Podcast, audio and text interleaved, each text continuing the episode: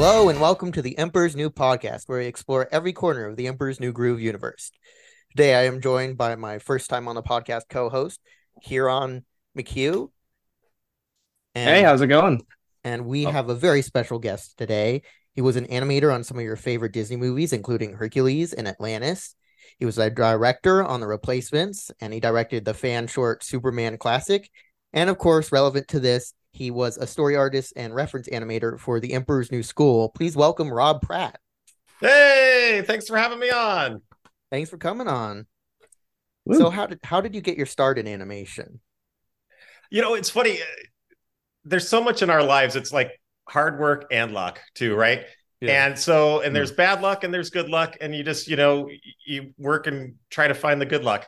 Um, I was born pretty humbly, like I single mom.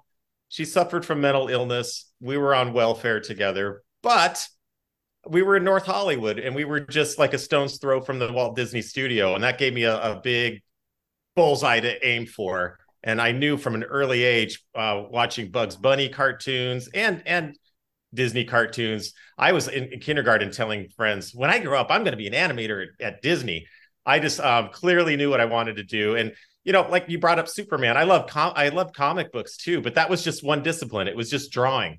Yeah. And when I watched a Bugs Bunny cartoon, it was performance, voice performance, music, uh, layout. Um, it was all the all these different arts coming together to create one thing, and I knew that was for me. I wanted to be part of that.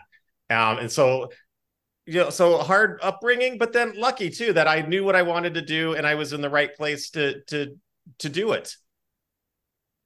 Yeah, awesome. Yeah. So then I, you know, growing up too. So, like I said, we were really poor. So, uh, like, by the time I knew what CalArts was, there was like there was no chance that I was going to go there. Forget about it. Um, but and that's unlucky. But then the lucky part, North Hollywood was right in my hometown of North Hollywood. That's what the headquarters for our union, our cartoonist union. And I would ride my bike past it and I'd see cartoonist union, but I didn't fully know what it was. And then I found out as I got older, oh, that's like the union headquarters. And I see a pamphlet and there's night classes. And you, you didn't get a degree, but I found out, oh, you're learning from like Disney animators or whomever that they want to earn a, a few extra bucks. So they'll teach a class at night. And they were affordable. So I could take those. So I was starting to take take those uh I think right after high school. Um, I was still on a bike, still riding my bike there and going. And Nice. you got like an introduction to the industry. They kind of gave you a brief history of, of the industry, and you could all the different disciplines. Like there was a storyboarding module, there's an in-betweening module, and then again, lucky timed, right? Because right around this time, you know, Little Mermaid was a huge giant hit, and then Beauty and the Beast was even bigger, and then Aladdin was even bigger than that. And so they were hiring. You know, they they Disney was seeing like, oh, the, all this success. Let's piggyback our productions instead of doing one at a time. We can have two going and have a movie every year. So they kind of needed a whole second staff, really, of people. And so I took um, the in betweening class, and gosh, I, I think my teacher was Ruben Aquino, who famously had animated Ursula the Sea Witch in in The Little Mermaid. And so I was learning from him, and then you would get little inside info like, what's going on at the studio? Well, we're making a movie called The Lion King, and it's got a villain named Scar, so you can guess what what's on his face, and you know, like, so you got little inside info, and like, oh, are they hiring? And well, there's looks like they're going to be hiring a lot of people. So I got really, you know, proficient at in betweening and started animating my own stuff. Even though back then there was no, you know, no downshoot or a computer I could work with. I Yeah. was just pretty much yeah. making flip for myself Yeah. and um, just understanding how in betweens worked. And then I called the studio. You know, I'm just a kid still, and oh, I had gotten some freelance. I got I just you, you go to the classes and you meet other friends. yeah, and a naturally. friend of mine was getting work at Don Bluth, which is you know Don Bluth famously was an animator for Disney in the 70s. Broke off, made his own studio.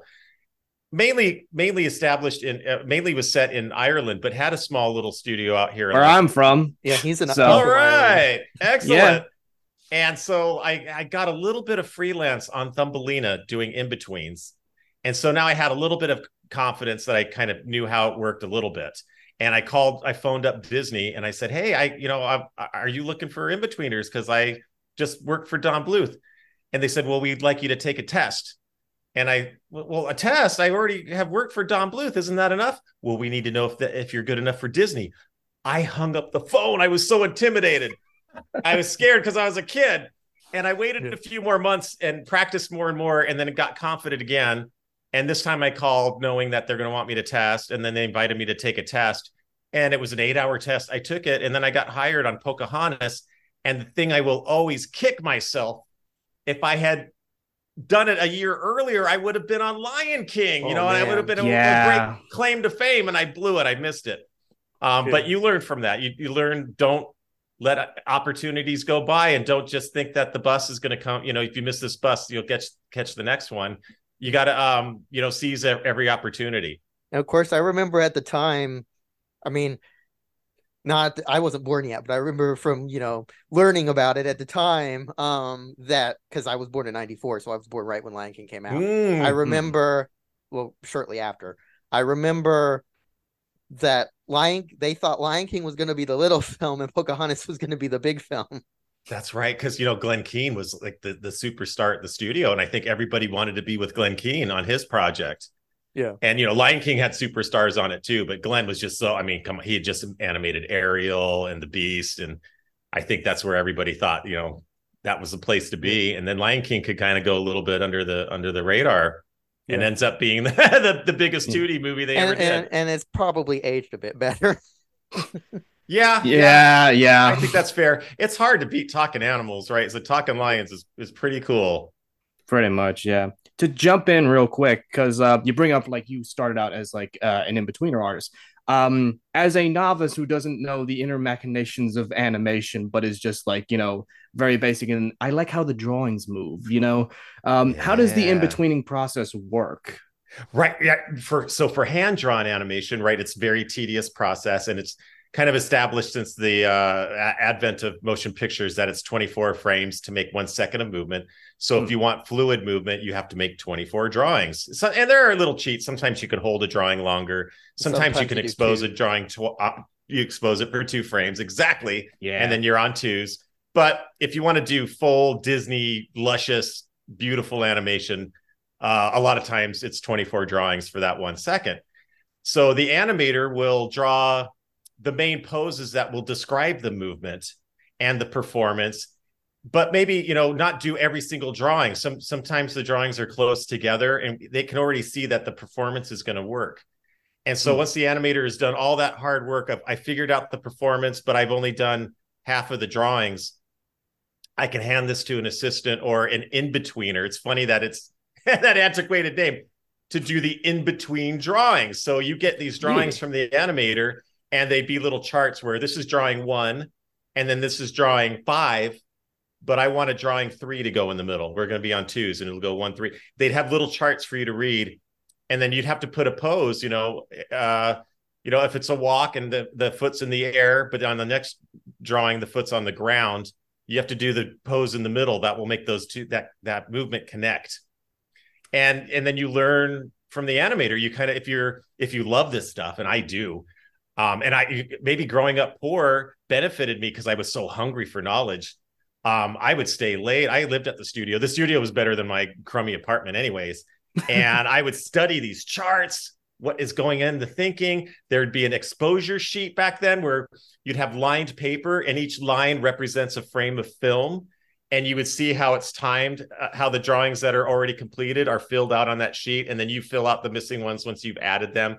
I was just like studying, studying, studying, um, because maybe I learned from that missed opportunity on Lion King. Like I'm in here now, I and I don't know how long this is going to last. I make every first, moment last. Yes, I didn't get a college degree, but if I can get out of here with a degree of Disney animator, that would be kind of cool. And um, I didn't foresee CG coming and wiping us out in a few years, but I thought even then these things go in waves. I don't know how long these are going to be popular and how long they're going to keep doing two at a time. Maybe they'll scale back to one at a time. I've got to get my title in this in this whatever window I have. Yeah. Absolutely, yeah.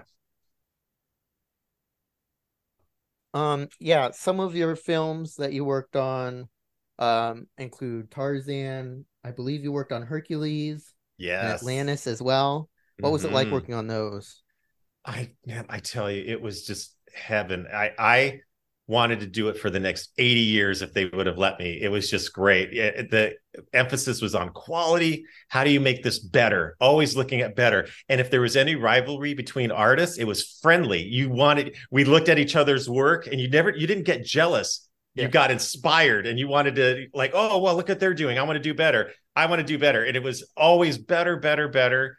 And the movies were doing well. There was always I mean, the, the work itself was rewarding, but then the success, there'd be like, oh, Pocahontas broke a hundred million US party. You know, there'd be parties and it was fun. And um, you're surrounded by like-minded folks. Everybody there wanted to be there since they were a little kid, basically. And now we're all together. And gosh, you know, my time at Feature, at least, I'm still with the company, but my time at Feature ended in, in 2003 after Home on the Range. That's 20 years ago. I still run into these animators and we talk like no time has ever passed. It's like having another extended family. We really bonded over the experience and we all loved it so much. It was painful when it ended. Um, but it was really just like, and, and, and at that time too, especially, you know, ma- imagine being on Pocahontas. I missed Katzenberg by one month. He had left and, and started DreamWorks with Steven Spielberg and David Geffen just a month before I started. And I would hear about, you know, the Katzenberg and how he ran it, but they hadn't put, put out a film yet. Pixar hadn't put out Toy Story yet. So you were undoubtedly the king of the mountain when you were at Disney feature at that time. Not, no question. Yeah. And so um, I even remember, you know, I'd go to I, I when I went to orientation, my my first time walking on that main lot, this historic main lot. And it wasn't just the first time I was walking on the Disney main lot. It was the first time I wasn't poor anymore. And I they put they they gave you the whole history of the company and the pillars of the company and and what it means to be there. And then I remember having lunch with some of the folks that were kind of like maybe they were getting hired for more finance jobs, maybe not art art necessarily. Yeah. And they were a little cynical and they were kind of laughing at the presentation of getting pixie dust poured on us. But I at the table I went, "No, like this is the best place in the whole world. I mean, this is where they made Snow White, Mickey Mouse. These are things that people all over the whole world. You could go in the deepest darkest jungles of Africa and if you're wearing a Mickey Mouse shirt, they would know who that is. This is amazing." and I kind of inspired the whole table around me. They all started like going, "Wow, you, you know, you're right. It, it's a really cool place." Um, so I just loved it, and I never wanted to leave. I bought my animation desk, um, you know, on my way out the door because I wanted to hold on to that desk, and I, I, you know, I still animate on it and still work on it. It was just, um, it's just like a, a it's a hard thing to describe. It was just so so incredible. You had to be Um, there pretty much. Yeah, yeah, and I feel so fortunate that again, like I maybe that this will be the theme to the interview. I don't know, but the, the- there's bad luck and good luck, and it's sad that it ended. But I'm also so lucky at my age that I got to get a little piece of rolling the drawings between my fingers and drawing that tactile animation. Yeah. And yet, when it all switched to digital, I was young enough that I could adapt. I think had I been 10 years older, it might have been hard to adapt. Yeah. And had I been 10 years younger, I would have never gotten that feeling of rolling drawings and Yeah. drawing with a pencil. And I, rem- I remember bringing my sister for a tour of it, and we just we noticed how quiet it was, and we listened, and we could hear everybody in their cubicles rolling the drawings. It was awesome. It was just the it was just the greatest. And if for a while, if I wore a crew jacket like Tar Hercules crew jacket at a market, people would ask for my autograph. It was like getting treated like a movie star. It was just so great. And just the huge effort and seeing it come together. I, I'm so proud of the movies. They they look so beautiful. And sometimes, you know, I'll let a year or two slip and I won't see it. And then, gosh, it was before Disney Plus. It's probably five or six years ago. Um, Netflix was airing um, Atlantis, and I hadn't watched it in a while. And the studio was kind of down on that movie when it came out. So Yeah. in, in our in our hearts, we weren't thinking it was this great thing. And I'm like, oh, I haven't watched it in a while. I put it on. I went, oh my god, no, this thing is awesome. It's just so great. I think just the bar was so high, and the expect expectations were so high that people were maybe let down by that one. yeah. But boy, the quality is there. It's really good, and Michael And I J. think a Fox is so those- great. A lot of those 2000s movies, they really just didn't know how to market them. Treasure Planet, poor victim of like timing, like wise, because you know they put it out the same time they had the first Harry Potter and Yeah. like I think Santa it was Claus the second Harry 2. Potter, but was it the second? Yeah. yeah, yeah. I think I I have a weird thing. I remember years of movies coming out. So yeah, I'm pretty Oh sure yeah, it was the, the same first here. one same came here. out in 2001 and the second one came out in 2002. I That think makes too, we sense, were all Or at least we here were all Mm. we were all kind of seeing the writing of the wall too once Toy Story came out, you know, and then Yeah. Harry Potter was a behemoth, right? Um, Yeah, but we all we all kind of knew um yeah, maybe the excitement for what we were doing was was waning, you know. Yeah. Kind of like kind of like I said, I knew what happened eventually, but I didn't know it was going to be a CG thing that that helped it along. Um, yeah. yeah. But at I- the same time, oh, sorry. Go ahead. Oh, oh, I'm sorry. Well, I was just gonna say they when Toy Story was done, they showed it at at the Disney studio for us. And I can't remember which friend of mine it was. We walked out of the theater and my friend said, Well, we'll all be out of work. And I was like, No, it looks it looks different enough. It's like a different thing. It's it, if anything, stop motion's gone, but they'll still want moving drawings. There, man, there was another. It was live action at the time. The, the combined with CGI a couple years earlier, a movie that you all may have heard of that would have been perfect for someone to say that, and then someone else respond, "Don't you mean extinct?" oh my god. Right, Yeah. Yeah. Because I think Jurassic Park really also paved the way, even though, you know, at the time, no one, when Jurassic Park came out, I don't think many people besides the people at Pixar who were working on Toy Story probably really Hmm. thought of the idea of an entire movie that's computer animation. But like, there was only like a year in between, a year in between them. Yeah. So it was like, And much, yeah. And then maybe even the bigger eye-opening thing is this is again, I love history. I'm wearing my Indiana Jones shirt. I love it because I love I history. noticed, yeah. Yeah. And you know history's fascinating and it's good to know history because then you can kind of chart where things are going but his, historically with animation it was always a losing proposition hardly anybody ever made money off of animation there's Yeah. so it's so labor intensive it takes forever to make you, that's why you have to sell toys because it's just it costs so much to make a movie it's hard to recoup so historically really only the disney studio could have repeated success and other studios would try. Don Bluth had a few, but but hmm. soon you know couldn't keep it up. The Fleischers went out of business trying to do fe- features, so it, it's really like a losing proposition for everybody except Disney. And so then when when Toy Story came out, you're like, well, that's a huge big hit, but probably only Pixar can do it. But then when Yeah. Shrek came out, and that was a huge hit. Oh, okay, another studio can do it. Oh, and then Yeah. Ice Age came out. Oh, a third studio can do it. This is a different animal.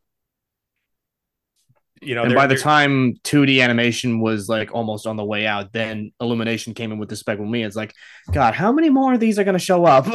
like, well, you know, now just not anybody can do it, but like there's, and you know, what I was gonna say is as an animator, an indie animator, in general, the the advance of the internet and everything allows people to connect more and learn more, and now all sort both independent and studio animation is pretty much everywhere of all sorts of kinds, and I think that's really cool. That is Absolutely. exciting. I, you know, there was a corny car commercial, but I loved it by I think Cadillac that said the greatest things start in a garage. Walt Disney started in a garage and it showed Kingswell Avenue. Apple started in a garage. It showed it that garage. The Ramones started in a garage. And it's like no, they make a good point. It's those independent small groups that make like the really cool creative stuff.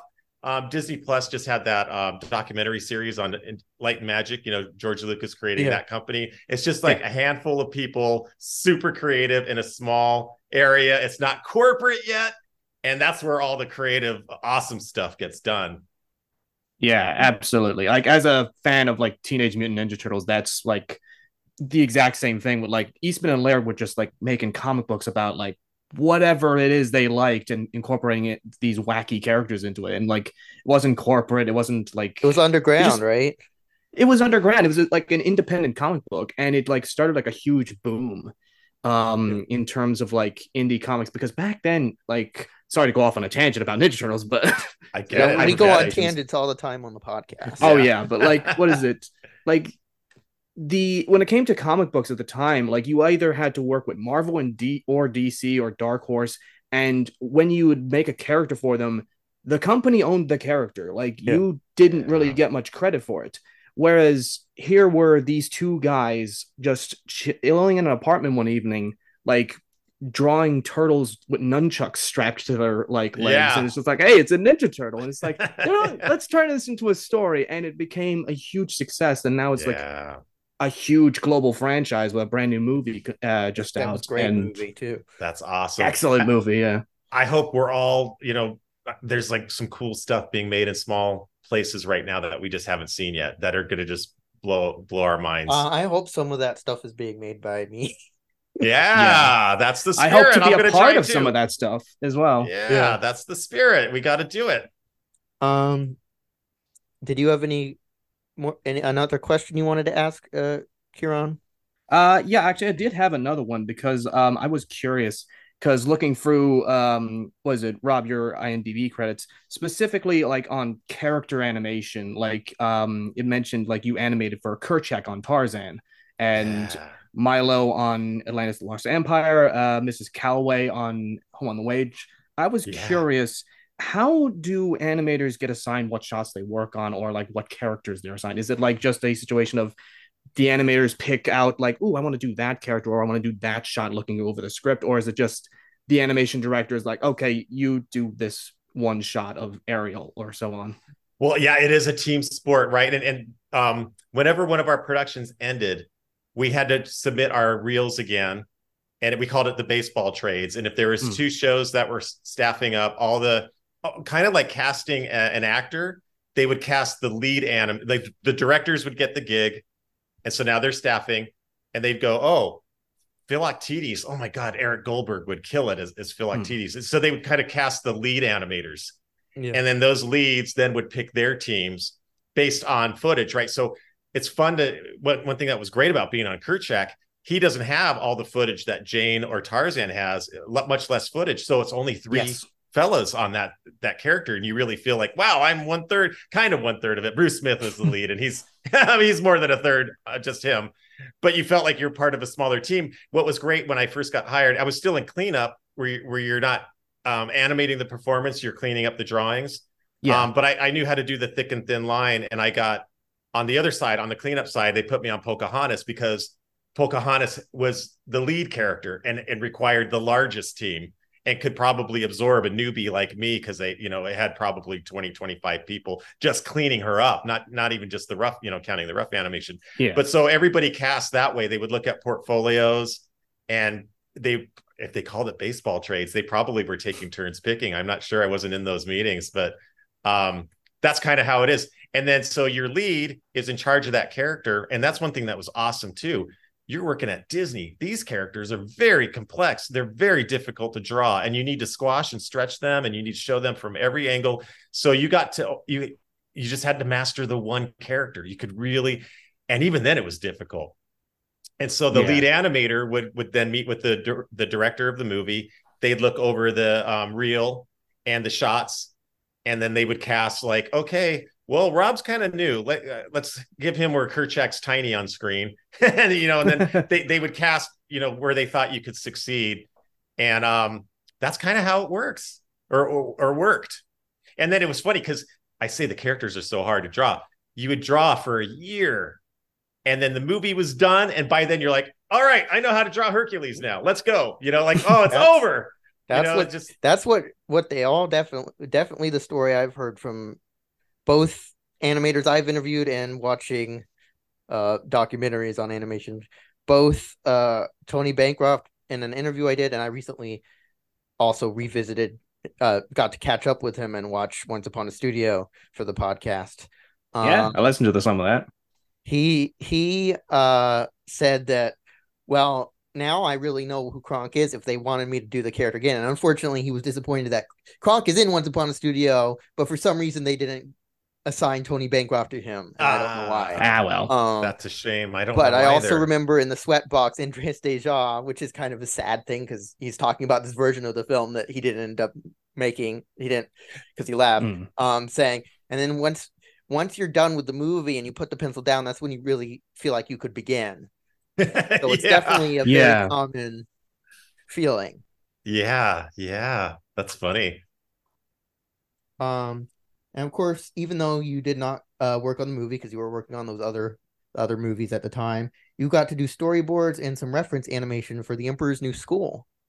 Yeah, yeah, and and um and if you do want to talk about um, Emperor's New Groove, I was on the periphery. I was on Atlantis. My all, I have friends that were on it, and I could go to the screenings and hear everything. Yeah. But um, but yeah, I didn't get a piece of that movie. But then I got a second chance um when 2D kind of got uh shifted away from the studio because that's the nicest way to say it. Yeah. I had to uh, reinvent myself, and I got into story, and um, but not story at feature. I you know that would yeah. everybody, mm-hmm. all the animators were getting laid off, and a lot of them were trying to get into the the what few remaining story positions they were, and I just couldn't get in there.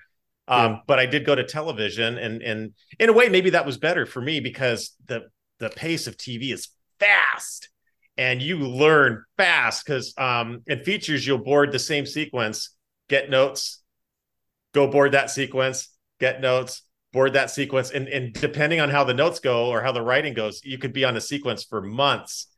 In television every six weeks you got a new episode. And it's like oh i screwed that one up but oh i'll just be better on the next one. You you, you just learn faster. Yeah. And um, one thing that was great is the producers on emperor's new school knew that i was coming over from feature and they treated me like a prince. You know they were really wonderful to me.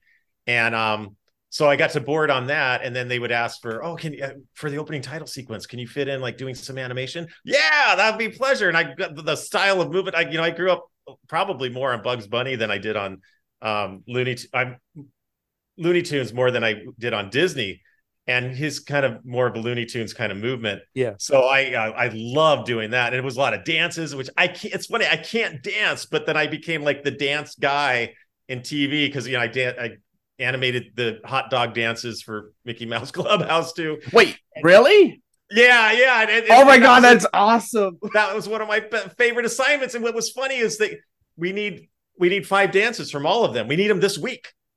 I, I, I got to do one a day, pretty much. Then is there reference? No, you got to make up what they do. Like so, I had to I one day for each one of them to make a cycle. Um, so they're real simple dances, but it was but it was super fun. Yeah. But that also was coming from you know also doing um you know doing that stuff on Emperor's New School uh, new school, if every time he had to dance, that was difficult. Like, oh my god, he did that breakdance move where you put the palm on the ground and you spin around your palm, yeah. and yeah, and, and then and then go on the other palm, and oh my yeah. god, that was really hard. I had to watch videos and do it, but I would get those kind of assignments for um for that for TV show, which was kind of rare because most of the animation was done at an outsourced studio. Yep. Mm, yeah. But I was so, you know, I love this stuff so much. So I would do my storyboards, my six week assignment. And then if they needed animation, I'd go, hey, all right, I'll do it. I'll, I'll work overtime, I'll work on the weekends, and I'll work at night because I just love this stuff so much. This is a question I always ask, and generally the answer is usually the same, but I figured I'd ask anyways. Do you have any episodes you remember working on that particularly stick out to you of The Emperor's New School? You know, it's been some time and it, yep. it, it, it it's like a a blink of an eye, you know? Um, yeah gosh, on that show, mm, there was one challenge, and I, I kind of failed in a way where the studio and the creators of the show were going back and forth with each other. Uh, the the showrunners had run many shows, kind of knew the process of outsourced animation, and would get frustrated. So they would stage things simply. They kind of I kind of nickname it peanut staged which is yeah. kind of like Charles Schulz Peanuts comic strip where everything's just flat.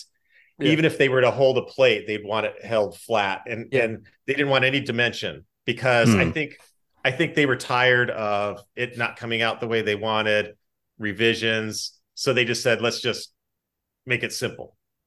Yeah. But then the studio would see it and go, no, this is based on the feature. We want it to have depth. We want it to look like staged cin- cinematically. So then I got a, an assignment where I'm like, they're telling me, okay, Robb, they want it cinematically. So do it cinematically. I did it cinematically. And then they looked at the boards and they said, no, we want it flat like we want. And I'm like, what do I, I, who do I listen to? Yeah. And I was a bad boy. I didn't want to redo it and I didn't do it and I turned it in. And yeah, now that I'm older, I see that that was very disrespectful. And um, now that I'm in a position where people work for me, had somebody done that to me, I would be very upset with them. And so years went by, and I did um, apologized to that director later, and I said, you know, I was young and dumb, and I I thought I knew better, and I shouldn't have done that. That was disrespectful. I'm I'm very sorry. I hope going to accept my apology. And all was good. We've even gone to a hockey game together, and, and the guy's awesome. um, that's the that's the kind of the experience that I that sticks out for me the most, more th- more than an episode. I'm sorry, I, you know. It's okay. Um, yeah, No worries. Um, yeah, I really I got to for my documentary. I got to interview uh Bob Scanaway, the executive producer, and he was really Yeah. fun to talk to. yeah. Yeah, he had written the show, you know, like when you pitch a Yeah. show, I I've seen it. he wrote it in, in in Kuzco's yeah, he voice, sent right? it to me. Yeah, and I It's I used it's really some of pretty it in the great. documentary. Yeah, it's it's Nice. fun to read because you can hear David Spade in your head as you're Yeah. reading it. Kieran, do you have? I'm trying Um, to go back and forth between us to make it more No, interesting. yeah, yeah, no worries, no worries. You're good. Um, at this point, I just kind of want to gush about some of the other credits that Robb has, like, um, because you mentioned like obviously growing up more with Looney Tunes, uh, than you did Disney. You were one of the animators on Looney Tunes Back in Action, which I'm so I'm, I have to say, Yeah. underrated movie. Like, yeah, I think get it's the pretty respect it good. deserves. Yeah, I- that was I kind of don't a think I've seen that the whole way through, but I need to. But my favorite part from that movie is the part where uh Shaggy is berating Matthew Lillard. Yeah, Well, as a that is Scooby Doo great. nut, like it's like a hilarious moment, especially because also- like the whole if you goof on me in the sequel, I'm coming after you. and, but like, it what, what, what makes it so way, funny so- is it's a joke that feels more relevant now than it did back then. Yeah, because Matthew is now voicing Shaggy full time. yeah, and so- also there's all these live action, they're just live actioning everything. yeah. And I just Well, what's super fun about Yeah. that shot, I remember that. That's my good friend, uh, Jim Baker. He's one of my dear friends. Now we've known each other all these years. He got that shot. And, you know, the whole thing is we're working for the animation directors, Eric Goldberg. I mean, come on, the guy that animated the genie, one of the greatest animators that ever lived. he And we're all the going, ana- and he led the animation on Once Upon a Studio as well. heck yeah. yeah. 'Cause Eric's he's just one of the only original Yeah. animators that's still there for 2D. one of the greatest animators that has ever lived. He's fantastic. So we're all working for Eric. We're trying to make fluid movement, probably more fluid than than the Looney Tunes actually were. When you watch them, they can get they can be a little clunky Yeah. in a beautiful, Yeah. en- energetic way. We were probably making it a, maybe too polished, which is fine. But then the assignment for that um, Shaggy scene was, you know, you got to make it like limited animation. You got to make Yeah. it look cheap. Yeah, you So got to give it that Hanna Barbera vibe. So. Yeah held cell and and um and poses that just kind of go back and forth and evenly timed instead of being interestingly timed.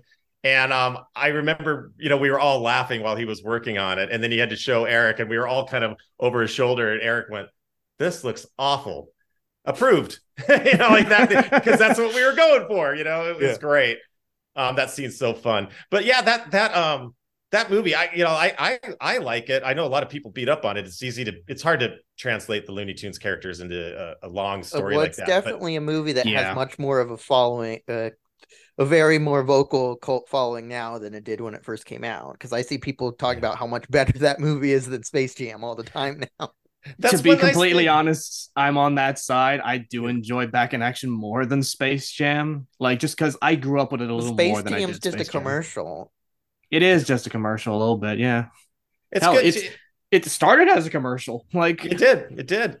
Um, but what's great is that, you know you if you work on something that's quality, even if it doesn't find its audience right away, you have a chance to to get them later. Because like I said earlier, Atlantis, the studio was not happy with that movie. They were not behind that. And then and years go by, and I go to Comic Cons now. I see Princess Kida cosplayers all the time, and Milo, and it, it seems like it has its Yep. you know it found its audience because it's because it is good. And same thing with Back in Action. And one thing that was you know that was a painful time that was right when we were all getting let we all got let go from Disney and we'd all been together for such a long Yeah. time. So funny that Eric goes over to to be the director and he hires us all. So really when you watch Back in Action, it's pretty much animated by Disney. It's just it's all of us just we moved into a different building, but it's all the same people that were animating on all, you know, you know, Emperor's New Groove and and you know, Yeah. All, all Yeah. you know, Hercules and Tarzan. It's the same animators basically. Yeah, and also like you brought up like uh, missing your shot at being on Lion King. You did get a chance to be uh, part of Lion King three though. as an animator as well. Or as we Or call it Lion King here, one and a half. one and a as half. It's called in the US. That's right. Yeah, yeah, yeah. which is There, one you of my favorite of the direct-to-video uh, sh- sequels or yeah, I had a fun take, a, a different take, and it was fun, right? The movie Yeah. within the movie, and that was, you know, me just trying to hold on. I love Disney. I love this company. You know, we it, it just celebrated its 100th anniversary on Monday, Yeah. and it really is Incidentally, It's- Monday was also my mom's birthday, but she's not hundred. okay. And it's you know, it's my mom's death day. That's that's a big day. oh, Um, and it was the day before my birthday. So wow, something going on in the universe. Yeah. But we all yeah, it's a celebrated it. very odd week. And and of course it's time for reflection when you're you're celebrating 100 years of the company and it in 100 years it's going to go up and down and, and have its high points and low points but really Mm. the, it, it's the company that made disneyland. I love disneyland and animation it's my favorite company that's ever been created. I love this company. Um so that lion king one and a half this is after the heartbreak of all of us getting let go 300 like some 300 of us getting let go that Mm. that drew with the pencil.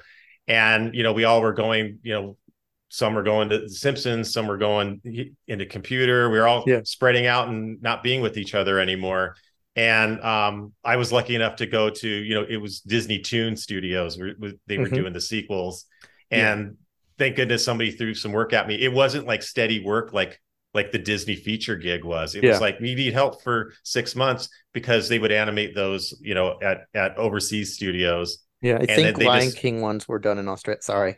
Australia. No That's worries. right. Yeah. And they were boy, they were getting better and better with each movie. Their animation was getting really good. Yeah. But um, in LA, just to have a little bit of quality control, if there were scenes that were problematic or challenging, um, the crews there were maybe not as seasoned. They would have maybe I, I, four or five of us, and uh, and I was lucky to to to get that gig. But again, it was pretty short. You know, just a, a few months. Um, and then you know, after being, I think I had a good like nine year run at feature, not ha- Yeah. seeing a day of unemployment, and then it was a few, you know, it was a couple of years of four months here, six months there, two months here, and um, that's what that Lion King one and a half was like. But I, I was happy to to be on. It was fun. Yeah. Yeah. Yeah. I'm certainly hoping that like a- a- after Once Upon a Studio came out, like I feel like everyone's pining for a bit of 2D animation again, just because it was just so nice to see everyone show up again. Like Yeah. even like down to like their little details, like the sort of scratchy era characters like Baloo and like Mowgli, all still having like their line work in it. Like the commitment to the style of every Yeah. film is like the attention to detail is just I brilliant. think the Tiana series it's being done in Vancouver because they have a new a new WD a new Walt Disney Animation Studios si- studio there Hmm. um is going to be traditionally animated which I I mean good because the movie was and it better be. Yeah. Yeah. and it's My being gosh. animated by you know people who are at least were trained by people who worked at it it's uh, done by feature animation basically but a different division of feature animation Yeah, yeah. I'll be curious how how it comes out. Of course, I'm going to tune in.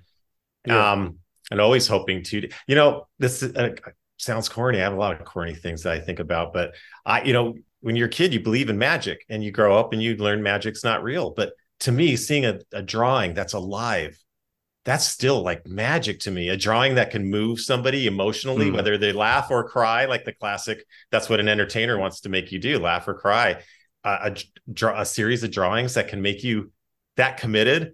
I, and now we have YouTube. There's YouTube videos of dogs watching Mufasa die, and the dogs are getting moved by it. Oh Yeah. my Like god. what? How, how amazing is that? For that's a magic trick. yeah Yeah. Well, yeah, animate like, and that's why also why it's so important to me that people are you know doing these things. People they're, you know, right now lots of problems going on with AI and people worrying about it. Oh, but yeah. people are what make these characters alive. The artists, the voice actors, the animators. I do They think there put- is something to tactile art, you know, they where put the human, the humanity into it, and that's what Yeah. makes it come to life. I 100% I don't think a agree. machine can do that. and not CGI, obviously CGI is awesome and you can do whatever you want and the control you have and how you can Yeah. refine as you go. But there is something I mentioned that that Industrial Light and Magic documentary. There is something cool about when you watch the old Star Wars and those are models that really explode. Yes. Or you know that that shot where R2 and 3PO are leaving with uh, out of the escape pod and it's it's a model that was dropped into a black sheet. You know, it's just gravity pulling. Like they had to problem solve, and it's you, you feel like you can reach in and grab it. And I think the audience has a, a connection to that human I aspect wonder to if it. that inspired the the the Rise of the Resistance ending. If that scene inspired that, where you drop in Right. the- I like to think. Yeah. yeah, maybe, huh? I So still hopefully- haven't been on that. I need to go on it when I get the Okay, chance. it is Yeah. pretty cool. Yeah, I haven't it's- been to Florida since I think 2014 Yeah. last I checked. I- So last a I lot has to Florida- changed. Last I went to Florida was right before uh Star Wars Land first opened, and it didn't have that when it first opened. And it was only Hmm. at An- I was only visiting Animal Kingdom because we could only visit one park, and we wanted to do the new Avatar stuff because we hadn't been on it. Yeah. And the last Yeah. time, and so far only time I've been to Disneyland, uh, was in January 2018, Hmm. Okay. which was Did really go neat the- to get to go there and see all the how small, much smaller and different it was. small. getting And to ride have- Indiana Jones. I was gonna say we have the Indiana Jones adventure here, and that's my favorite ride. That Yeah. thing's great. It feels like you're inside an Indiana Jones Yeah. adventure, like you're really there. And that's what that Rise of the Resistance does too. It puts you in a Star Wars adventure. Yeah. That's Maybe not the that's Star Wars adventure that most people like, because you know people obviously have their opinions about the sequel trilogy. But I mean, I yeah. enjoy whatever Star Wars you like. Just You know- don't be mean to people about it. It, I don't really care if like it's a ride. If I'm in it to have fun, I don't care if it's based on something that's my preference or not. Oh, yeah. Honestly, Yeah. as long as it's fun. I think I no matter that how you feel uh, about the Disney Star Wars, it's undeniable. The ride itself is great, Yeah. whether you like the movies or not. The, the ride's pretty amazing. Yeah, And you know, I was saying that the pillars of Disney, you know, it was always like family, quality, innovation. And boy, mm-hmm. that ride is innovative. That's you know, that's what makes the ride so great. It's new kind of stuff. It's a mixture of different technologies. It's it's really pretty incredible. my favorite way to innovate by just combining a bunch of things basically into a new thing. yeah, Yeah. I guess very. you could- it's tr- Sorry, a transformative ride. I guess you could call it in a way because it takes you know the dark ride and the multiple motion simulators but the pre-show is kind of a motion simulator and also the drop at the end is part motion simulator part drop Mhm. tower Then there's some practical effects in there. And yeah. They get you to get off the ride vehicle in the middle of the ride, which I find very fascinating. Yeah. Yeah. It's neat. um what else I'm sure you probably heard all the stories about the first incarnation of Emperor's New Groove, right? oh yes, I- yes. Kingdom in the Sun. yeah you can talk about it anyways i'm always happy to hear hear about it again or more about it Yeah, I mean, Yes. I- I- gosh, if I can offer any kind of new perspective, I'm sure you've heard a lot about it. But um, you know, just just being there, we were all, you know, even if you weren't on that movie, you got to go to the screenings. Um, what one thing that was awesome, and for me, who loves to learn, all of our we we, we all had a down shooter and a computer in our office, but it was also connected to a network. And you could go into any folder you wanted to, and like, oh, I want to see what Glenn Keane's animating. I'll go into Glenn's folder, and, and then you could learn. So I was looking at all the folders on Emperor's New Groove, and then um, for the screening of of uh, Kingdom in the Sun, you could like borrow the videotape. You know, back when it's VHS, I want to borrow the video. I want to watch it. You know, and so I watched it, and it's it's really you know so different and it's funny to think of in this day and age but the voice on it was owen wilson and i didn't know who he was yet like now he's like a super Yeah. duper star Yeah. but i had not heard his voice and at at first listen i thought that's kind of an odd voice i don't know if that's a best the best voice to animate to and then look he's like lightning mcqueen and now is he's a car. Yeah. So it was a, a weird experience watching it, and then you know the story was pretty much Prince and the Pauper, but but he does have a this bit of a setting. weird twang for uh peasant in the Inca Empire, but then again, the majority of the cast was white, so Yeah. Well, and then it's just like um, animation performances. You know, it's like that, like the Disney book, tell, uh, the illusion of life. It's always exaggerating things. Yeah. If somebody's going to jump, they don't jump like a real person. They really leap. They really cushion. And the same, the same goes for voice performance. If you were to speak like a, a regular actor, it, it comes co- across as kind of flat. Yeah. I, I, I've seen Yes. really great um, on-screen actors come into the booth and they get flat performance. And I'm talking like Disney gets big names. I, and I don't want to put anybody on the uh, you know. Well, I know anybody. that uh, Of course, yeah. they were getting not the they weren't getting the performance they wanted out of David Spade and when they were doing Groove, so they told him they were filming him the, the entire time, and, and then they got it. Yeah, that's how they got him to actually Smart. act the way they wanted him to. yeah. And I so think, I think probably Yeah. Owen Owen probably did get better too. Yeah. But at least in the screening, I heard, yeah, everything was just kind of low and small, and I it wasn't think- really big, and it, it, wasn't like big Ow. performance. Yeah, yeah, it wasn't things like work yeah, differently here in the Inca Empire. yeah, yeah. It was very kind of low key. Um, but then Lightning, Yeah, Loki, Loki. Because he's Two Loki. Loki references back to back. I love it. But I think he learned. He probably learned from that because then when he got Lightning McQueen, Yeah. it is is much more amped up performance. Yeah, and I think Hmm. when you're like a celebrity who isn't used to doing voice work, it's kind of you don't exactly realize that oh, it's basically just acting. You know, you're still acting, you're still performing. Um, Yeah. you aren't just doing you speaking into a microphone basically or doing Yeah, yeah. voice. and there's a theatricality theatricality to it. You're you're you're. It's not realism. Uh, Yeah. Realism comes across like I said, flat. It, it's it's got to be The theatrical. greatest, the greatest example of like how to really, and it's from a celebrity as well of like really throwing yourself into a role and showing the acting is Robin Williams as the genie. Yeah, Mhm. yeah. You, and even uh, him you know I, at least this is just my opinion now it's as good as anybody else's in the room but um robin williams you know did a uh, fern gully beat disney to the punch and they used robin williams as the bat Yeah. and yet it's not as good as the genie like they they, No. they figured out robin and I, I i think i'm guessing here uh, even in movies robin's career wasn't wasn't exploding until like i think probably good morning vietnam was a big one because Hmm. they they let him know like okay look we got robin williams let him do his thing let him improvise and then and then we'll just keep the cameras rolling and i'm guessing that's what they figured out on aladdin that they didn't on fern gully like just Yeah. let the guy loose and and and they have all that you know audio and then that's what's great they they reuse some of the audio on that you know once a once upon a Yep. studio and they got recently. permission from his estate, which was the most important thing to me. yeah Absolutely. I yeah. know that Yeah. Robin Williams had a very rocky relationship with Disney, so right yeah Yeah. yeah yeah a lot of that comes down to you know points and stuff because when i was a kid before robin williams when disney got big name actors they were you know not probably in their prime anymore their prime money Yep. taking prime so they'd get Mhm. actors that you'd heard of but they weren't like superstars at the time Yeah. and then they'd work for scale you know a union Mm. scale and then when they got Robin Williams, wow, like, but we got like somebody that's like in their prime, like they're at their top of their game. That was huge. And then the movie was big. And I think a lot of stars, it opened their eyes like, oh, it's, it's, it's not a bad thing to do a Disney cartoon. It's kind of cool. So now Disney's swinging for the fences and trying to get like big names. So when we were on Hercules, all the artwork of Hades was drawn like Jack Nicholson. They were like, we're going to get Jack Nicholson. And he came to Oh the studio god. with his little girl holding his hand, and the little girl was in a Snow White Halloween costume. So we're like, oh my god, he's he's going to do it. He's going to do it because he's got a daughter. And but it, what it came down to, from my understanding, I don't know all the facts, but from my understanding, it was points. He had made so much money, more money off of Batman off of points than he did off of his salary.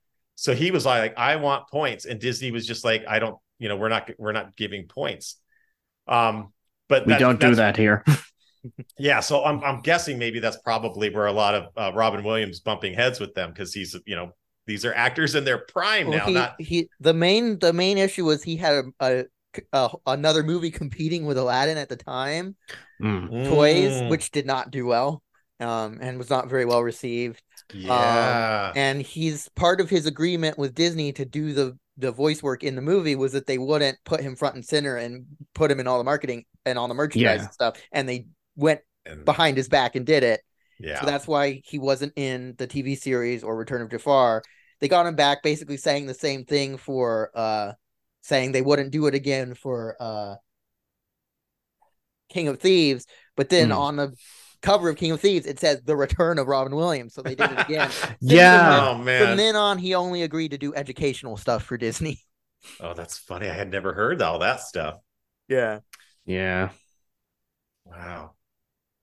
So have you uh been able to see a cut of Kingdom in the Sun? Because I know you're um, you're major, major Emperor's New Groove fans. Uh, I've only seen the scenes that are online and in the sweat box because I've seen the sweat Okay. box. The sweat box, yeah, that thing. I is still need to see the sweat box It's because on I the- just it's haven't gotten around. It's currently on to the. Internet Archive. So Yeah, I have it saved. I It's in my tab somewhere. I think uh, at this point, if I were Disney, I would have just given up because people are going to keep uploading anyway. I know. Pretty Yeah. much, yeah. Yeah, yeah. And everyone know like it's like trying to like keep this thing a secret that everyone already knows it's the secret lab basically everyone Yeah. knows about it already right. well, it's funny um, when you love a movie and that that there's like two versions of it. You know, I love Superman. I'm a big Superman fan, and I grew up with those Christopher Reeve movies. And you always knew that they filmed those first two back to back as one big movie, but then they fired the director when the first one was completed, and he had almost, from what I read, like 75% of the second one shot. But then because of Union Directors Guild rules, the new director had to have more than 50% shot to get his screen credit. So they had to throw away a lot of Richard Donner footage. And I knew about this for decades, you know, and then they finally released it all like in 2006, I think, because of, of Superman Returns. yeah But you knew it was out there. It was kind of legendary. You'd see a still, or if you collected the little baseball cards, sometimes they had a still and you knew it, it existed. Yeah. So it's funny when you love a movie so much and to have like there's two different versions. Um, Yeah. I imagine that um, Kingdom in the Sun must be pretty intriguing to you. yeah Oh yeah. Yeah.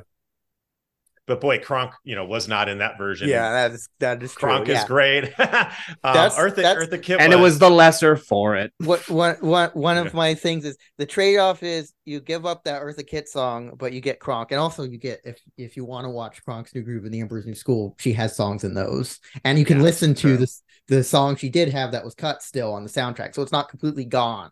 Yeah. Dale Baer's animation on on Yzma is fantastic. Yeah, unfortunately, never got to interview him.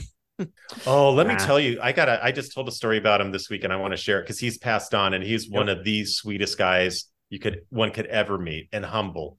And for for those listening that don't really know much about Dale, you know, he animated for Disney for many, many years, started his own studio, Baer Animation.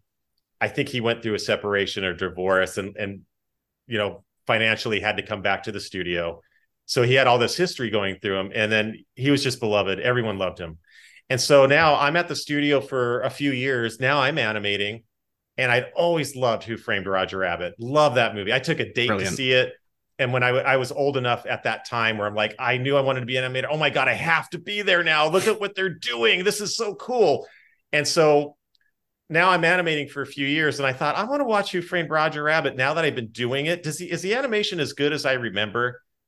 Better. Like the more you know about animation, the better the animation is in that. And so I'm watching that and I'm just astounded by how good it is. I was not at that level yet. And that scene with Mickey and, and Bugs, come on, iconic scene, Yeah. right? Yeah. I'm watching it and it's animated gorgeous. And I was thinking, well, they must have put two superstars on the this is a big scene. These two stars together, they had to put top animators. So I went to work the next day, determined who's who, I'm going to find out who animated these shots. And so I thought, well, and people would go, oh, I don't know, maybe Mark Henn might have done it. He was young at the time. I Mark goes, no, I don't know. It might have been Andreas Deja. He's kind of a Mickey Mark guy. Henn, the famous animator from Full House. For those who don't know, oh yeah, yeah. I said Mark from Henn is the famously Disney known special. as animator in Full House. oh, really? Yes. Yeah, he was in an So- episode of Full House where they went to Disney, and you know they went uh, back when MGM Studios was still had an animation studio there, and he was one of the animators there. But in the credits it said Mark Henn as animator. Oh, that's funny. Another sweetheart of a guy and super talent. But yeah, Yeah. Mark did so that wasn't the answer. They said maybe Andreas Deja. I went to Andreas. He's like, it's not me, but I think Dave Spafford might have animated Bugs. And then so um, Dale being one of the older animators, I went to Dale and I was winding up to ask the question by going, boy, that scene of Bugs and and Mickey is really incredible. I'm about to ask, who do you know who animated? And, and Dale just very humbly went, oh, thank you. Oh, so Dale did the he did Mickey Mouse, and then he gives me the anecdote of yeah. So I'm animating Mickey, and Dave Spafford's animating Bugs, and I was telling him this whole movie's got to be on ones. We talked about that earlier in this Yeah. interview, what ones means. Yeah. You can't do it on twos. It's got to be on ones because it matches the live action. Live But action. Dave was like, no, in this shot, he's not interacting with any. I'm going to do it on twos. Dale thought ahead and animated his on ones. And then as they turned in the scenes, okay, scene look, looks good, but it needs to be on ones. Spafford had to add in all these drawings that Dale was already prepared and knew Hmm. what to do. Yeah. Um, and Dale, gosh, his studio would help out when he had his own studio. I guess they would take sequence uh, Disney on when the Renaissance was coming back up. They weren't fully staffed to do two movies yet. That's you know why I got hired and kids Yeah. like me. They would have to subcontract sequences out, and Dale's studio would take some from Lion King. You know, did a couple sequences in Lion King, and then it stuck in my head. I wasn't even at the studio yet. There was of all things, Pampers commercials, baby diapers, but it was little kids like Roger Rabbit style live action interacting with baby versions of Pluto and and Mickey Mouse and Minnie, gorgeously animated. And I remember a kid snuggling up and holding Pluto, and Pluto was like licking them on I the face like or something. I feel like I've heard of that before. Maybe it's on YouTube or something. I don't know. you know what? I- Probably, after yeah. we're done, I'm going to look for it because it was just gorgeous. And then I found out that was at, at that was at Dale's studio too. That was probably Dale that that Mhm. animated that. I got to interview um for April Fool's Day. I like to do something that's not Emperor's New Groove, but it's tangentially related. And in Hmm. the 2003 DVD of Roger Rabbit, on the menu, Kuzco appears at one point. So for the Roger Rabbit, and I was just going to do a normal review of it, but then I decided I, I should get a special guest. So I got Gary K. Wolf and interviewed him. Oh right. But it was like being on the, you know, on I think on the set at the time because I think they brought him on the set to do the movie Yeah, yeah. um, and working Nice. with all the people. So Love that movie. yeah, Well, so then you got Dale's animation and then the voice. Come on, why did they not get Eartha Kitt to do like a million voices? The- What a voice for Hmm. animation, huh? That Yeah. unique Yeah. sound. What a great character, yeah, huh? I, I do think that there must have been some talk both behind the scenes of Kronk's New Groove and the Emperor's New School about trying to compensate for her not singing in Groove. Yeah. Yeah. It's like we need to get Eartha Kitt to sing at some and I know point. that her, Yeah. her her main song in the TV show was wr- written by Randy Rogel, who did a lot. I think that's his name. Did a lot of songs for Tiny Toons and Animaniacs. Okay. Oh, nice. Yeah. But wow, rounding out a great cast, right? Because David Spade's so funny. yes. Uh, Patrick, Patrick Warburton, Warburton. hilarious. Come on. I I, think my favorite Yeah. joke is him, right? With the Yeah. Kronk, the drinks. Oh yeah, the drinks. Right. Right. right. The poison, the poison for time. Kuzco. I I still yeah, I so would like to interview him at some point, but I know. First of all, right now is probably not a good time because there's an actual strike going on with actors. Mm. But True, true, true. Also, Yeah. uh, he's very busy, so it's difficult to get a hold of him because I do know him. Like he follow, Mm, we, we okay. follow each other on Wait. Twitter and everything. So yeah, and Oh. I actually did Really? briefly, wonderful. briefly That's get cool. to meet him at a con and fist bump him, so that was cool. Yeah. fantastic. He did It's great. I mean, when I grew up, Oh, sorry. Go ahead. Oh, I was just gonna say, growing up, we like we mentioned Bugs Bunny. I think I, I was probably drawn more to Bugs Bunny than Disney. I, Disney had lush, beautiful move, movement. As a kid, maybe the movies even seemed a little slowly paced and long for me. Bugs Yeah. Bunny was nice and short and and Mhm. super funny. It was hard for you know the Disney humor was not edgy humor. Yeah. It, it was very safe humor. Bugs could be a little um, I think- edgy. I also think the earlier you go back into the Disney movies, the more slow paced they feel. Like Yeah. the very er, Yes. very beginning, I don't think they quite knew how to do a feature. Like Snow White's a great movie. It set the you know it set the stage for feature and feature 2D animation. But when I watch it, it doesn't feel like a movie. It feels like a series of short, sort of tangentially connected to this overlapping. A lot of Disney movies Yeah. feel that way for me. Yeah, this is like, oh, we're just doing business here. We're not moving Yeah. the plot. It's just business. Alice in Wonderland. Emperor's New Perfect Groove. example. However, uh, is the pace a character does something that leads to the next thing that happens in the story and so on Yeah.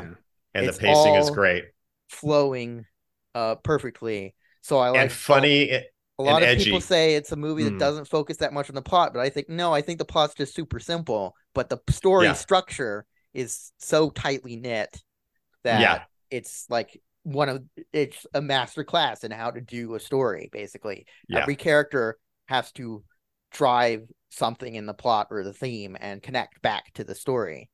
And then having Yeah. a cynical character is funny. You know, like Yeah. one of my favorite Bugs Bunny shorts is Eight Ball Bunny because through the short, Bugs gets saddled with a little penguin that he promised to take him to the South Pole and then realizes what he got into. And Bugs is grumpy and annoyed the whole time and he can get batted eyes. And when they go through the Panama Canal, he, 25 cents to go through this thing? Eh, we'll walk first. Like, I love that he can get eh, annoyed and that's so human and Disney car- doesn't really go that way most most of the time.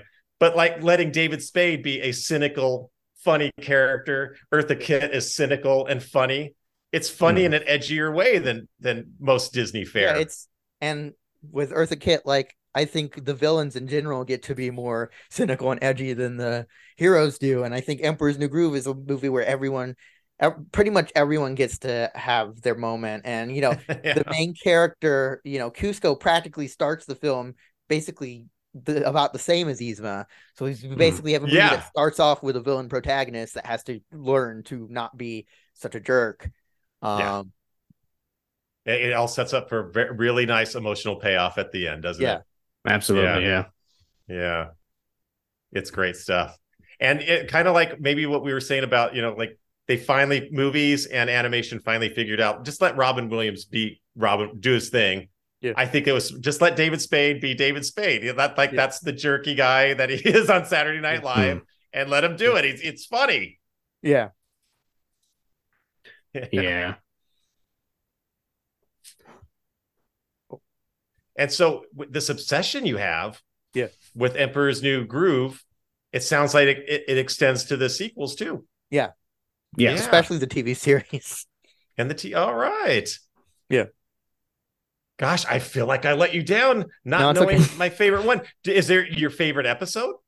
Um, I don't know. There were 52 of them, so it's kind of Yeah. Hard to narrow them down. I do remember there was one episode, I think, where I think Kronk was like a hall monitor or something for the Yeah. school, and he ended up firing the animators at one point. And I'm just like, what happened to the backgrounds? Oh, yeah, we fired the animators, so we have no color.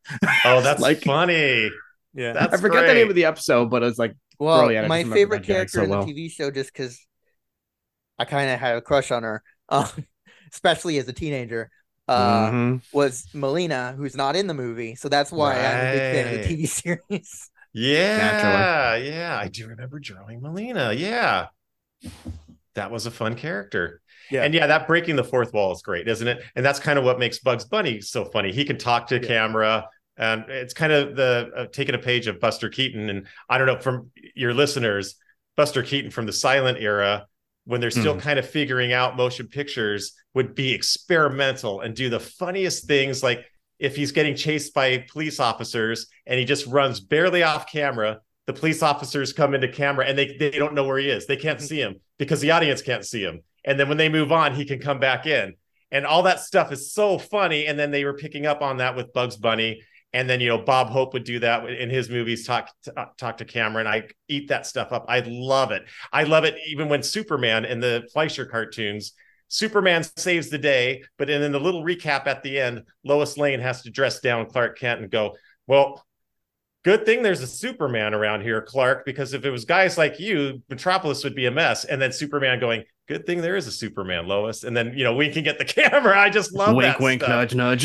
yeah, Oh, we're my in on the secret. My friend Dave. Dave does a lot of riffs on those uh old Yeah. Fleischer cartoons that he he does.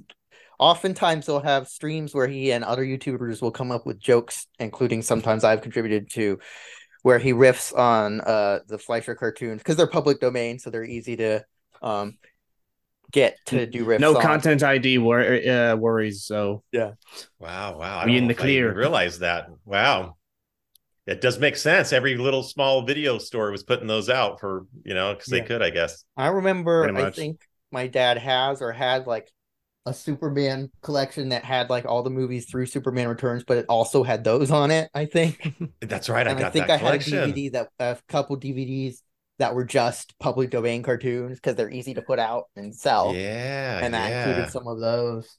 Wow, I think some of the Mighty Mouse ones were public domain, which I'm seems Yeah. wrong. It seems like it can't be right to me, but That's weird. And you know, maybe maybe this is why those Fleischer Supermans were in public domain. For me as a kid here in Los Angeles, another thing that fueled my love for animation, we had the greatest three hours on Sunday mornings, hosted by Tom Hatten, who was a character actor, would show um, Fleischer Popeye cartoons, and then a weird mix of sometimes there'd be Tennessee Tuxedo, Tom Slick, and George of the Jungles were, were mixed in. But Jay it was Ward, mainly Jay Ward cartoons. Yeah, it was mainly the Fleischer nice. Popeyes, and then and in between cartoons, you'd get Tom Hatten was on a little set that looked like he was at a bay, and he would draw.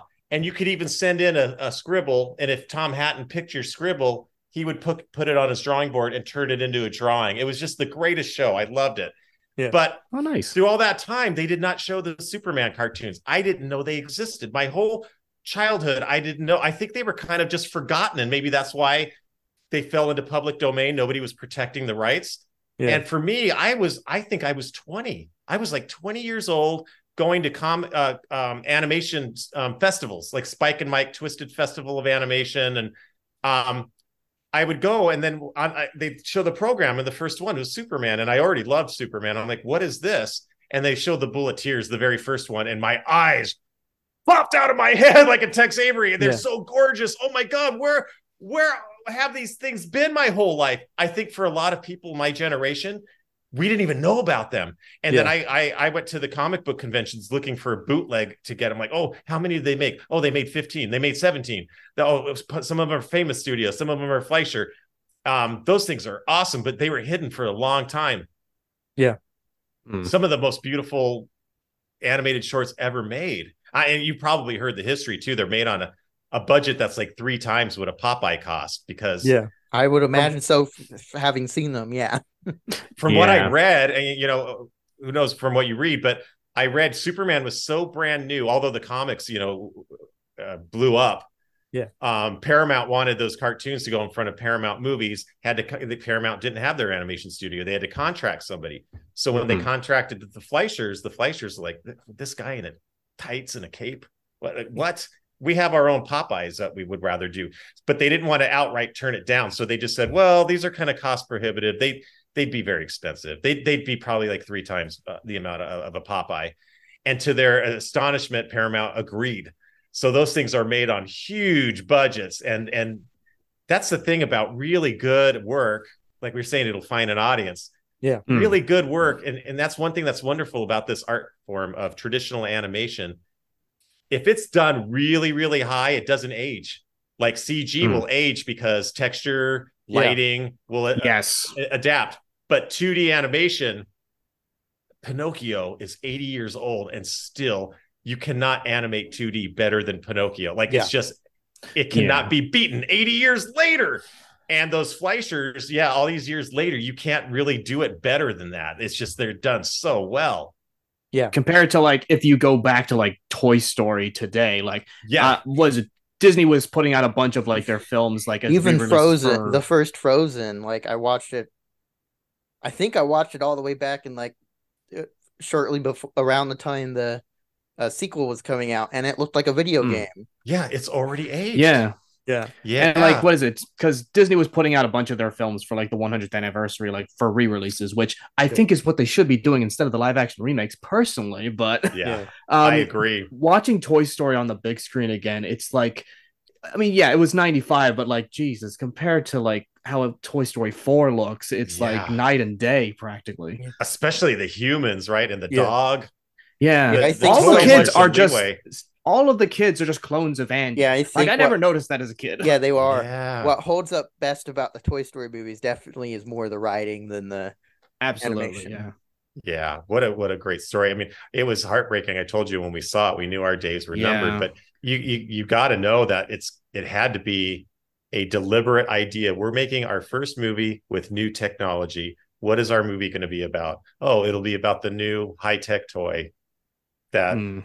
Is eclipsing the old favorite. And also because yeah. because our CGI looks still looks plastic, so we need to have as much of the characters be plastic as possible. Which is smart too. Yeah. yeah. Their whole first run of like their first five or six movies were just like uh, let's uh, what do kids like? They like cars, they like bugs, they like toys. Like they pick the perfect And things monsters. and monsters. Set they really set themselves up for success with those concepts. Yeah, and the, and they kept up until I think the the Incredibles was their first one that really was entirely focusing on humans. I think Yeah. yeah. each one And stylized. progressively each one progressively I think had more humans in it building up to that. Like Yeah. Toy Story, t- uh, Bug, Bugs Life didn't have any humans in it. They exist. They were implied to Right. exist, but you didn't see them. But by Toy Story Yeah. two, you had Al, um, and then uh, Monsters Inc. You had Boo. Then Finding Nemo comes out. There's a couple characters in that. Who were, Hmm. Yeah. And uh, what really but- struck me about Incredibles is like they stylized them like 2D designs where Yeah. the competition, um, DreamWorks was making trying to make them look too realistic. yeah, And it's like, Yeah. no, you're blowing it there. And then when when finally when the Incredibles like said, no, they were we're gonna design them like 2D designs, then everybody started started following yeah, that that Yeah. line of thought. yeah. When you go back and watch Shrek, the human characters do look very uncanny. They do. Yeah. Like I, it's weird looking at Fiona in that first film. Yeah, It's like she's so hyper realistic. She looks so much better as an two thousands, like you know, Yeah. CGI, of course. she looks like, so much ugh. better when she turns into the ogre than she did as a human. Right. Yeah. Yeah. Yeah. Yeah. Would you ever want to see a well, okay, so now you mentioned the Disney live action remakes. We Mhm. were all worried with when this new technology came out. All the rumors in the hallways were like, Michael Eisner, who was running the company at the time, Mhm. he's going to remake all of the Disney classics as CG. That's what we thought was going to happen. we weren't even thinking live action. We thought, oh, they're going to do Snow White and the Seven Dwarfs, but it's going to be done in CG now. Yeah. Would you even have any interest in a Kuzco? Um, CG only if it was the one I came up with, which was more of a Roger Rabbit type thing than an actual. Mm. Yeah. I bet. And then and then Rescue Rangers came out and was vaguely similar, and I was like, oh man, if if I ever Right. worked at Disney and came up with this idea, would it would people criticize it for being too similar to Rescue Rangers? Except probably better. Yeah. Yeah. That's tough though, right? Because ideas are. Yeah. I mean, how many? Some people think how many stories are there? There's only some people say there's only like ten Yeah. or, or so. yeah, I guess it's how you execute it, but, But it's like- that's that will kill. But sometimes maybe that's a, a- an encouragement that you you you were onto something. yeah. Um, uh, I've been animating my own guy, Carman, the Road Rage Antihero, and I've been doing it for years. I started it, I think, back in 2002, and the first logo that I made for Carman was that Magneto font because it looked like old car font. Yeah. And then Cars comes out and they use the font. I'm like, ah, Yeah. But, but maybe it shows that you're onto something. You know, Yeah. your your line of thinking was good. I also go was going to give Carman a sidekick. I was going to make this kid that was going to be a wannabe Robin go, Hey, I want to follow you on your adventures. And Carman was going to be like, "Ah, Look, kid, I'm a road rage anti-hero. I'm not a superhero. And then when I saw the trailer for Incredibles and you know, and, and Incrediboy was wanting to be his ward, I'm like, oh, I felt I felt nauseous. I felt like I got punched in the stomach. yeah, yeah. But I guess it's just just reassuring that hey, your line of thinking, you're onto something. You know, yeah, and it's always Great going. minds think alike. ex- execution always also is what makes the real difference. that's right. Um, But yeah, like the idea I came up with was, well, the movie's about. I'm gonna spoil it because I don't think I'm gonna end up making it any. I'm making a fan film, but it's not gonna be a hybrid because that's way too out of my league for a fan film. Um, but the plot is Disney's remaking The Emperor's New Groove, and Kuzco wants to supervise it, the animated Kuzco. So Oh, I would in the love real world, and That is then funny. the twist at the end is that it turns out that the CEO or whoever's in charge of the remakes, because I know the CEO is actually in charge of the remakes, uh, was actually Yzma and uh, Judge Doom like disguised the whole time. And, he- Nice. and this and every single remake up to this point, obviously we know the real reason they do remakes is for money, but in this universe, every remake up to this point was part of eventually leading to the Emperor's New Groove remake, where she would rewrite the ending where she wins. Oh, that is that's Aw, a that's great that's a clever way of doing it. That's Yeah. a fantastic idea. I wish they would do it. Pitch that Ah. to Disney. I'm sure they'll buy it. Um, well, you know They don't love meta commentary. submissions, but yeah. Oh, I love the idea. all right. Uh, do you have any more questions, Kieran? Um, I think out of the like the main ones I had listed, uh, that's pretty much everything. I just want to be able to gush about animation Oh, go because ahead. like it's like just like as someone who's like grown up with like obviously the Disneys and the Pixars and the DreamWorks, like you know, it's just I feel like this medium has like so much like I, I don't even know how to describe it. I'm like uh but just like there's so much you can do with it like that Yeah. can't be done in live action Yeah. like you can put the camera anywhere you want you can like have like these beyond what like we conceive as reality in terms of like characters Like- um Mhm. and like i think one of the like best things uh when it comes to like animators is being able to act through your animation. Like um especially like you know the work on like tantor uh not not tantor sorry. Uh, i'm getting mixed up with characters. Uh kerchak and uh, tarzan. Like there's little subtleties to like you know how his facial animation works. Yeah. Like I, I I cite like the uh scene when they've just after taken out Sabor and Tarzan's looking for that validation that he's been searching for his entire life. And you can just see like the conflict in his face, him like looking down constantly like, ah, I don't want to admit that like he's did a good job, but like he did just save the Well done, family son and- guy. That's a TV trope. Yeah. Uh, you know, Um, and another thing that's terrific, like you said, this art form in Tarzan. We they, they all gave us zoo passes. There's a zoo that's pretty close to the studio, so they hmm. gave us passes and they said, "Hey, while the story's being worked on, go to the zoo, study them, draw them, get them figured out." And one and of that's the what the things whole that, movie's about, basically. yeah, and and then what's fun about animation now is that we found out with the great weight that they have on them that they don't have tendons the same way we do. Their fingers, it, they'll bend all the way. Like they'll bend almost. Um, what do you Wow. call it when something when it bends contrary to the uh, hyper? Uh, double- they, they hyper double jointed or Yeah, yeah. yeah. That's just how big they are and how they how they work. But humans don't have that. But we're animators. Yeah. So when you watch Tarzan, Tarzan's fingers move like apes' fingers because we, Yeah. we can do it in animation. That- That wouldn't work in the live action version. yeah. And But fun that's fact Part of the fun. About Kerchak, uh, Nick Ranieri was offered to animate him. It was between Kerchak, Doppler, and Kuzco, and I think it was Peter Schneider who suggested he do Kuzco because he's the star. And of course, he didn't want to do Kerchak because Nick Ranieri m- prefers to do more silly characters. Yeah. So Hmm, um, yeah.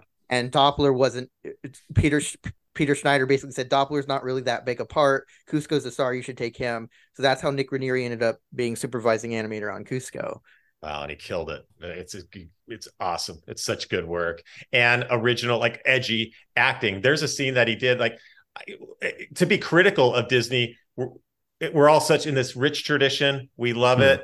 It can Yeah. get a little bit um uh Formulaic. the, the, the snake yeah the snake eating its own tail we Yeah. Everyone's looking at what disney did eh, for acting choices oh what did Milt Kahl do or what did all, all the traditional um the disney heroes but Hmm.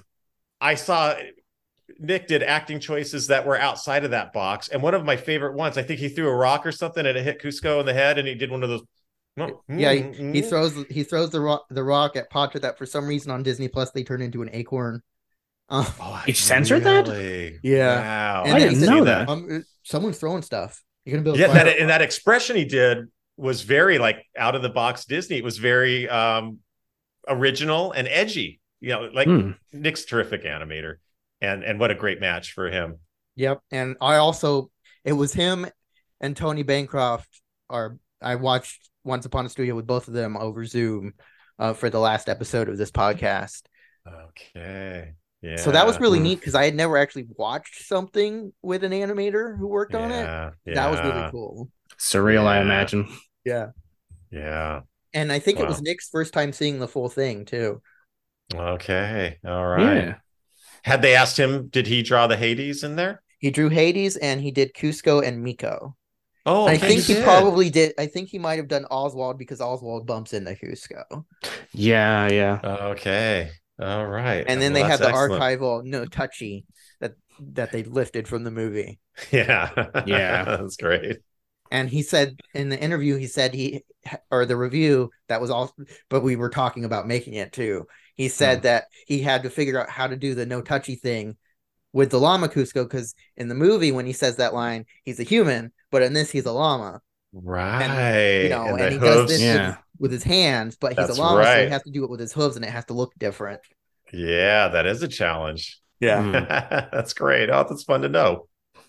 these are the things that animators have to think about. Like, you know, when you're on set, like shooting a film, like the actors just kind of like do the things, but like it's no, like the animators have to work out like Yeah. how does this character move? How would they like gesture in certain ways? And that's like part of the artistry that I love about it. It's like trying to like uh, showcase the personality of that character through their movement as opposed to like you know just getting an actor and just like having the director be like do this do that it's like it's Yeah. very like it's much different Yeah, And- studying studying the movements half the fun. Yeah, and figuring Mhm. it out and learning it. Yeah. yeah especially when they try and incorporate the actors mannerisms like in the recording booth into their actual like animated performances and all that Yeah, I love that. Um, gosh, I, working on Milo Thatch from Atlantis, I got to be on that character, and I am a huge Back to the Future fan.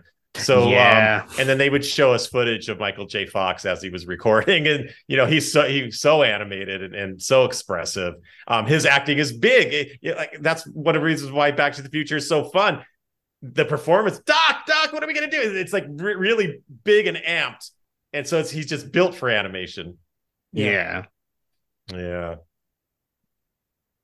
All right. Well, uh, we're going to plug things. Uh, do you want to plug anything first, Robb?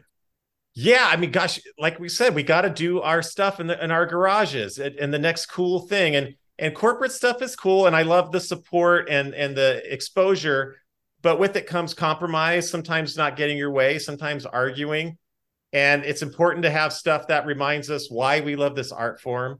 Um, so I'm, you know, continuing on my own time. Uh, unfortunately, I fell in love with the, an art form that takes forever to produce but I'm animating Carman, the road rage anti-hero when I can. It's a little edgier than it like a Disney thing. It's a guy that can get angry in his car. And I'm teaming up with a partner from England named Des Taylor, and we're making a comic book, uh, Eva Strongbird and the Marine. And to me, I said I told Des, I'm an animator, I'm a filmmaker. The comic book, this is the d- decision I made as a kid when I saw Superman comics and I liked them, but no, it needs to be animation. I've recorded voices for Eva Strongbird and the Marine, and I'm starting to build an animatic. And I'm, i when we're done here, I'm going to start animating. I'm, I'm in the middle of animating a shot for it. Oh, so nice. I hope Cool. to put these things out, inspire other artists, connect with me, hit me up on Instagram, hit me up on LinkedIn, uh, Facebook, Twitter, TikTok. My favorite thing about all these things is connecting with other artists. Through this, I've gotten people that you know I, I've met composers to do music on these things. We should all work together and and make the cool stuff that is maybe edgier and different from what what the corporate is giving us. Um, so yeah, please look me up and and please do what you can to support and, and connect. And Yeah. thanks for having me on, you guys. It was a pleasure talking to you. This stuff's fun to talk about. Yeah. oh dude it was an absolute pleasure to be a Here part on, of this as do well you have anything to plug? Uh, well, I've got a YouTube channel, uh, That Irish Geek. Uh, not really much on there currently. I do plan on talking about some video games, some movies, some TV shows, some animation, of course. Um, right now, I guess the main thing I would plug from there is uh, my documentary short film House of Pixels, which is about some of the history that Ireland has with the video games industry and these two brothers who were trying to make a video, uh, a museum for it. Um, other than that, I've also made appearances on the Geekily YouTube channel. That's uh, G E E K I L Y, um, where I was a part of a little like podcast sort of retrospective series called The Road to TMNT Mutant Mayhem, where we just talked about every Ninja Turtles movie um, in the lead up to Mutant Mayhem. And uh, we also do live streams on there occasionally. And uh, I will also be a part of his upcoming fan project, uh, which is a fan animated Ninja Turtle series, The TMNT, where I'm going to be voicing Casey Jones, uh, the guy in the hockey Oh, mask. So all that's going to be a ton of fun. I'm looking forward to that. That's great. Yeah. I love it. I have lots of stuff that I could plug, but most of that is pre-recorded. But I'm going to use the time to plug what I'm working on now, which is an Emperor's New Groove fan film that basically could be described as part sequel to the Emperor's New Groove, part unofficial lost pilot for the Emperor's New School, and part John Hughes movie. nice. That's great. That Um, sounds and that is wonderful. called The Emperor's New School, the movie. It's a fan film. I don't know when it will be done because these things take time, but I'm working on it now. I so love it. yeah, Well, let's all keep in touch. I'll keep tabs on you guys and see how it progresses. What's his name?